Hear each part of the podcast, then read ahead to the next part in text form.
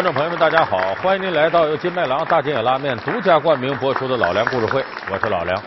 今天我们这期节目啊，要说到武侠电影这个世界里边一个相当了得的人物。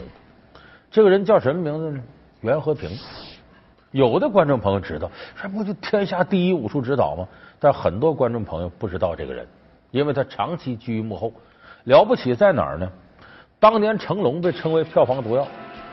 他带着成龙拍《醉拳》《蛇形刁手》，成龙大火特火。李连杰当年拍完《少林寺》，跟香港电影对接不上，一度心灰意冷，要金盆洗手。他指导李连杰拍《黄飞鸿》，再度成为武侠界的一线明星。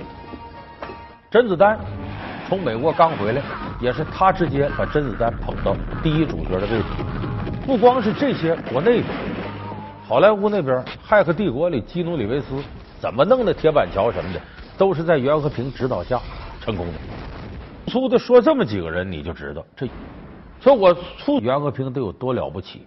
那么这个天下第一武术指导是怎么打造成功的呢？作为电影导演，他捧红了成龙、李连杰等功夫巨星；作为武术指导，他被好莱坞称为化烂片为神奇的灵丹妙药。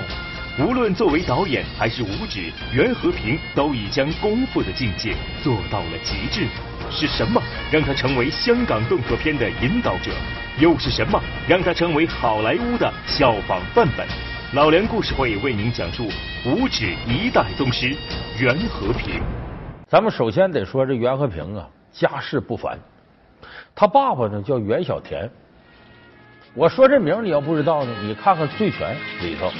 成龙的师傅，长得其貌不扬的，有点胡子那小老头，苏乞儿乞丐，那个就是他爸爸袁小田。师傅，完了，这么快？嗨，用小点杯子从上面快下来。啊，快点！袁小田呢是京剧武丑出身，跟这个成龙啊、洪金宝的师傅于占元呢关系很好。所以袁和平当年呢，也到齐小福班子去学过，但是袁和平是带艺投师，他爸爸本身功夫就高，所以不算是这个七小福系列之内的。但是成龙他们也得管他叫师哥，有这么一段交情。这个袁小田呢，不光是习武功夫高，教孩子练武，文采也好，喜欢呢读庄子啊这类的先秦诸子的东西。所以打小呢，请私塾先生呢教自己的七个孩子呀，《三字经》《千字文》《百家姓》啊，《学庸论梦》啊，《庄子》啊，《道德经》啊。所以袁和平打小呢，称得上文武双全。那么一晃呢，长到十来岁呢，说子承父业吧。我我们是跟父亲学武术出来的，学功夫出来的。那他到片场拍电影呢，就带着我们。啊，看看武行啊，这样从武行开始做，都自己揣揣揣摩了，自己看啊怎么拍啊啊怎么设计啊，自己用脑筋自己自己想的。很快呢，混到这行里头呢，能当武师了，也能设计武术动作了。这一看这演员比武术指导出名容易啊！哎有他爸爸在这儿，你看演点角色吧。可是这袁和平呢，这基因有这点不好，他爸那长相。生不出漂亮儿子，这袁和平长得不好看，不好看。导演说怎么办呢？演一个路人甲、土匪乙啊，或者挨揍躺着一下子啊就死了，演点这个吧。他就演这个，或者当替身不露脸。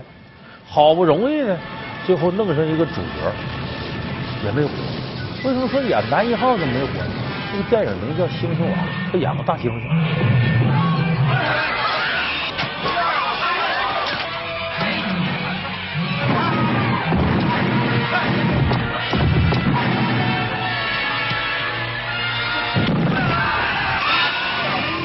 全遮着呢，那能活吗？所以演来演去呢，袁和平对自己呀有点心灰意冷，说：“看来我真不是演员这料，干脆吧，我就踏踏实实干我的武术指导。”原来的香港早的功夫片，到了七十年代时候没人愿意看了。为啥？从李小龙之后，李小龙七三年死的，香港的功夫片呢就是硬桥硬马的，反正全是武术纪录片，一招一式就跟那个讲解似的，给你拆开这么的，大家看着很闷气。所以功夫片在那时候呢进入了个低谷，袁和平说：“我正要研究武术指导，没用武之地。说那什么片子好看呢？哎，当时香港电影里有一类票房很高，就是许冠文兄弟的鬼马喜剧，像半斤八两这些。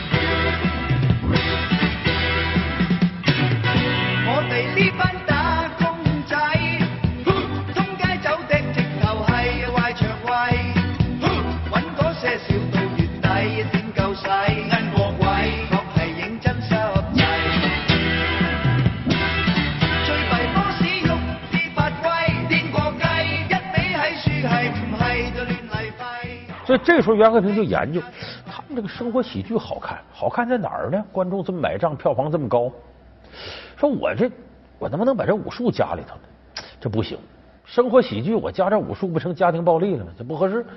哎，他想来想去琢磨，我把功夫的元素揉进里头，变成喜剧呢？就这功夫本身打就可乐，行不行呢？研究剧本就研究到了《醉拳》和《蛇形刁手》这两个剧本，说我找谁演呢？香港当时已经成名的功夫影星，包括什么在那时候狄龙啊、姜大卫这些人，没人愿意接这个戏。为啥？毁形象。你这不小丑吗？我能接这个戏吗？想来想去找谁呢？哎，找成龙。他为什么找成龙呢？他有了解。我刚才说在七小福那，他也学过跟于占元，就发现自己这个师弟成龙啊，古灵精怪的，经常好搞笑，身上有喜剧天分。哎，我挖掘你的喜剧特质，我给你设计怎么打的好看好玩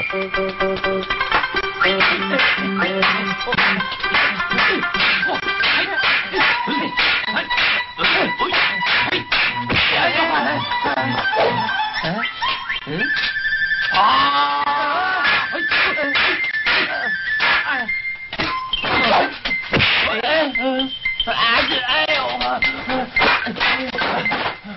结果按照这个套路，一下子把成龙前指挖回出来，《醉拳》《蛇形刁手》两部片子双双进入当年香港十大卖座影片，一下就火了。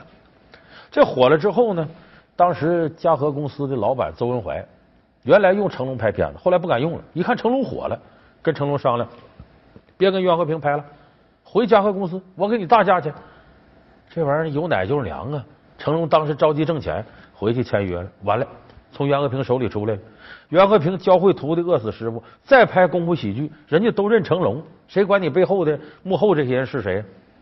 所以袁和平当时完了，我怎么办呢？我再找人吧，找谁呢？这时候有人上来了，袁和平的姐姐也练武，他姐姐后来拜个老师，这个师傅叫麦宝婵，也女的，当年的国际武术里太极拳的金奖获得者。麦宝婵是谁呢？甄子丹亲妈。这个甄子丹这亲妈麦宝婵带着甄子丹从美国回香港，他从美国过来找我妹妹喝茶聊天说，想他儿子想跟我拍电影，知道吧？就呃问我我妹问我可不可以，我说好，啊大家见个面呢，喝茶见个面，那我就见完面以后我就说啊你会什么学过什么武术你练一次给我看啊，就找一个地方他啊。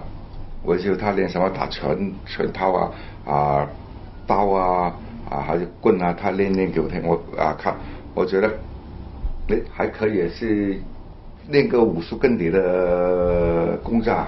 袁和平说好啊，为啥？香港没这类型的。就是甄子丹呢，不光是传统武术拳拳到肉厉害，甄子丹有格斗技法，就现代的自由搏击，包括跆拳道都会。啊！你而且甄子丹秀了一段街舞，你看我这跳舞怎么样？说这话是哪年？一九八二年，甄子丹是六三年生人，那年他十九岁，回香港。所以这个时候，袁和平一看可造之材，我给你打造吧，多身定做，给甄子丹弄了一部电影。这里电影的风格是什么？继续是功夫喜剧，照方抓药。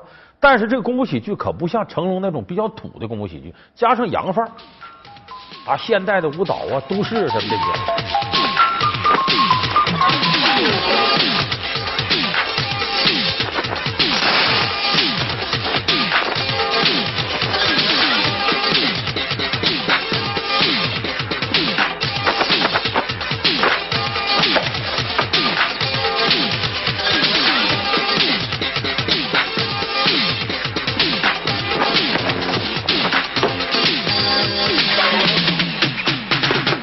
甄子丹真正入行的带路人是袁和平。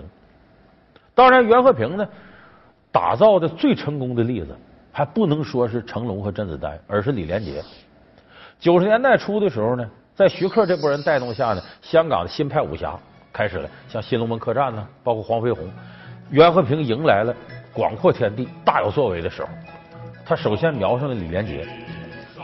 为什么瞄李连？李连杰《少林寺》当时火的不行了，香港人也爱看，打的真漂亮，真好。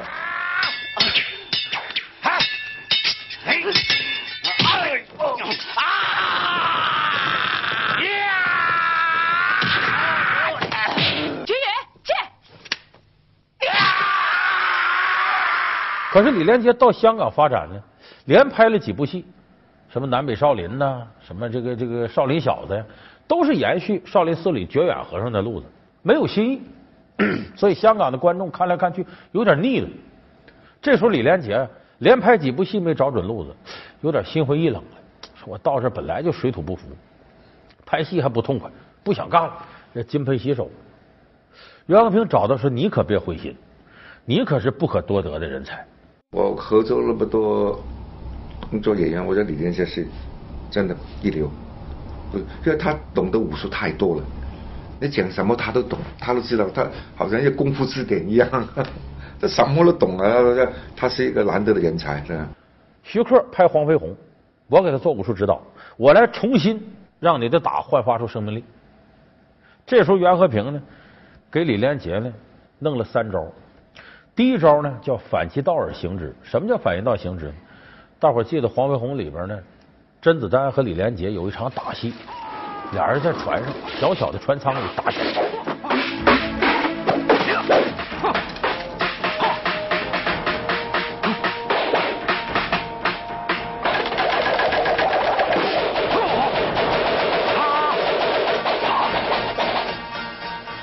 反其道行之是干嘛呢？越是狭窄的空间，你像成龙打是拳脚，用道具最多个小扇子、小杯子这么玩。袁和平不干，狭窄空间用长兵器，枪和棍。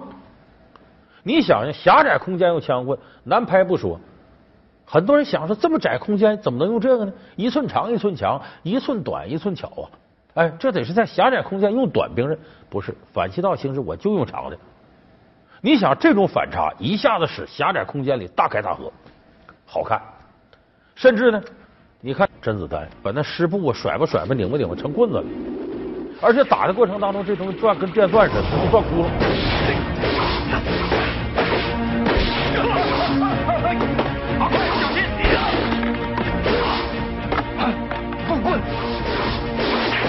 很多观众看了这个新鲜，太漂亮了。成功了！老梁故事会为您讲述五指一代宗师袁和平。老梁故事会是由金麦郎大金眼拉面独家冠名播出。第二招呢是跟徐克合力呢打造杂技派的武侠片就是原来这个刘家良当功夫指导的时候拳拳到肉，哎，这架到哪儿崩崩拳打到哪儿，炮拳打到哪儿，劈拳如何，全是准的，高度写实。我这不写实，像杂技一样。比方说黄飞鸿最拿手功夫是什么？佛山无影脚，无影脚怎么踢？有人说起来从哪儿意想不到方位，什么手是两扇门，全凭脚打人。徐阳平说不对，都不这么踢，在空中连续出脚。李连杰一听傻了，不对呀，武术队没学过这个，在空中踢一脚之后，人就得落下来了，踢不出第二脚。为啥？你想出第二脚，你发力点在哪儿啊？没有借力点，你怎么发力？袁和平，你管那么多？什么发力点？发力点？你就这么玩？你就啪啪连续踢，然后呢，吊威亚的方式给你吊起来，啪啪踢，然后再用后期特效加。结果我们现在在黄飞鸿里看到的佛山无影脚，就是李连杰起来，哒哒哒哒哒哒，连踢多少脚？出，我，不我，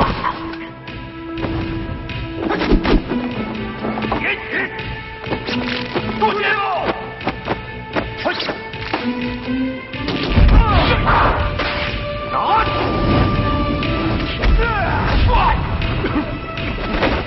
我不是什么真武大帝，我是黄飞鸿。结果成了黄飞鸿一个招牌了，就完全违背物理学知识，不按传统武术来，叫杂技派的武术拍法。所以这是他给李连杰出的第二招。第三招呢，不是你这相就不能拍功夫喜剧。你看平常逗人乐，要是个喜剧明星要逗你乐，你有心理准备，可能他的包袱使的很高明。但是这人平常板着脸孔，他要一旦要逗你乐，你乐的都不行了，因为你没想到他能逗你乐。好，就用李连杰这个范儿，平常不板着脸孔吗？大侠也幽默，露出可爱的一面。你像黄飞鸿他这么拍，方世玉他也是这么拍的。后来你发现李连杰能搞笑了，原来那九眼和尚这一脸的这个家仇国恨，一脑门子官司，你看着都是打打打杀杀杀，哎，这一下变得活泼可爱了。尤其那方世玉拍，方 大玉呢？他死了。死的？怎么死的？他不该死的。不该死？那样我看。华成辉你也认得？老爸。回来了！老爸快闪！我也要闪了！啊！你是男人？废话，你不是男的！不要乱动啊！哎呀，过来，再过来我杀他！儿子，你拿香蕉顶着他干什么？啊，香蕉！我塞你！抓住他！抓住他！就从黄飞鸿的演戏，这三招把李连杰救活了。黄飞鸿拍完之后，李连杰大火特火，一下在香港奠定了武侠片一代宗师地位。后来跑好莱坞混去了，成了国际一线巨星。所以这袁和平啊，打造人这个能耐非常强。那么我刚才说这这几位都国内的，他这个名声啊，随着李连杰、成龙这些人到国际上拍片很多人提了说他俩谁捧出来的？袁和平。说用李连杰、成龙，好莱坞怎么用？他俩打的漂亮，可是好莱坞哪有武术指导啊？都是动作指导，都是拳击啊，这这之类，跟他俩格格不入。说还得请香港的高手，请谁呢？一问袁和平是捧出他们的，人的名树的影，好莱坞好多片子就请袁和平来拍什么片子呢？《骇客帝国》。《骇客帝国》呢是这个基努里维斯主演，这个片子本来跟武术没关系。但是沃佐斯基想呢，既然是未来什么 N 次元帝国啊，打斗这些东西就得带有一点虚拟世界的感觉，那不能是像拳击似的自由搏击是咕噜来咕噜去，那没意思，得动作飘逸、大开大合，虚拟世界。想到了中国武术，把袁和平找来了。他说想把我们中国那那那种武术跟他们美国的科技融合在一道啊，可能有点新的东西出来。我觉得哎。是一个新的路线，可以跟他合作成绩的。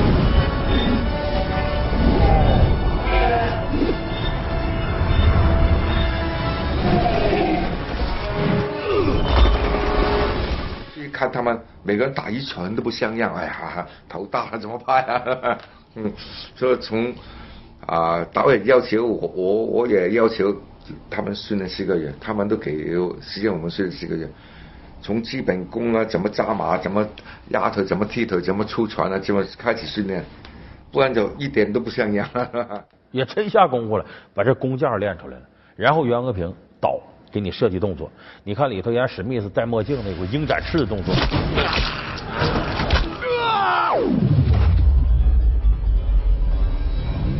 包括最炫的子弹打过来了，金鱼歘下腰一个铁板桥。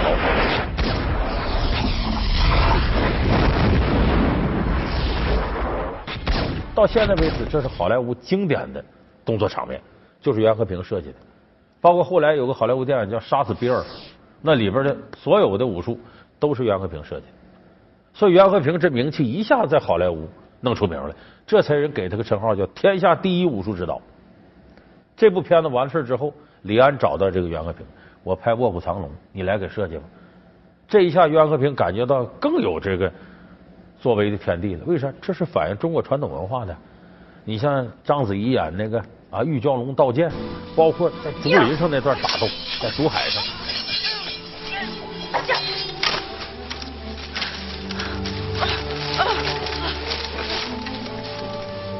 还有杨子琼夜间夜行，那个敲鼓那点儿在城墙上走，全是袁和平。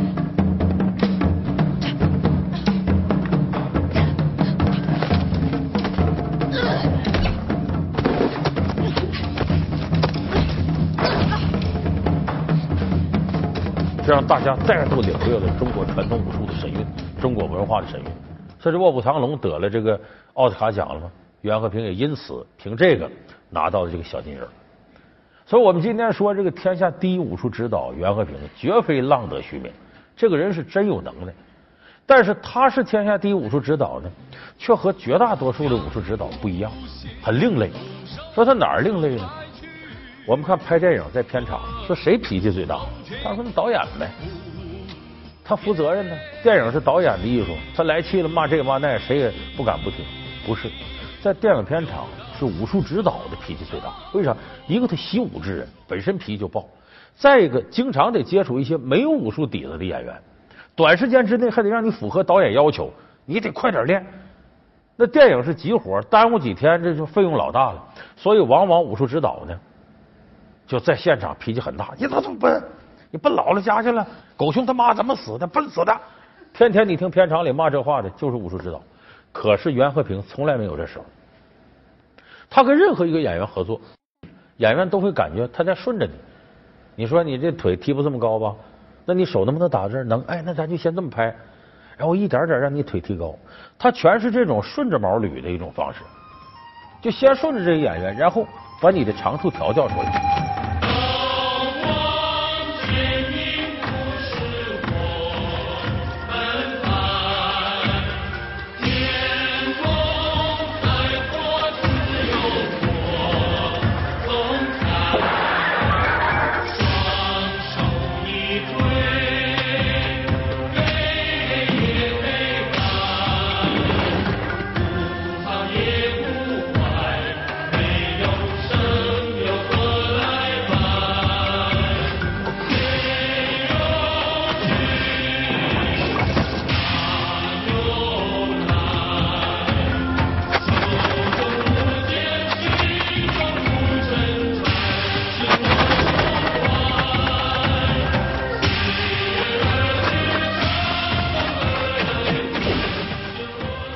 袁和平跟很多人说：“说这个拍戏不是对抗，你越对抗，他逆反心理越强；你越对抗，他心理素质差的越发懵。你不能把他积极因素调动起来。就武术这东西更是如此，能打到哪块，往往看你这时候心情和发挥。所以袁和平跟所有武术指导不一样，没脾气，顺着你这来。他为什么会有这样的度量呢？只能说袁和平对武术的理解非常透彻。”所以我说袁和平有今天这样成就，是因为他小的时候，他父亲不光是教他打，还教他这里头的哲学道理。人家这个庄子啊、道德经啊没白看。所以我说，电影行里头还是其他行业里头，你看谁说这个东西他做的好，他厉害，这武术打的好。任何卖力气的活，归根到底，最终拼的是什么？还是文化两个字。文化是取决于你能走多远的最终的动力。所以袁和平的成功，应该给所有的娱乐圈的人，甚至所有的从业人员带来非常宝贵的启示。老梁故事会是由金麦郎大金野拉面独家冠名播出。我们下期节目再见。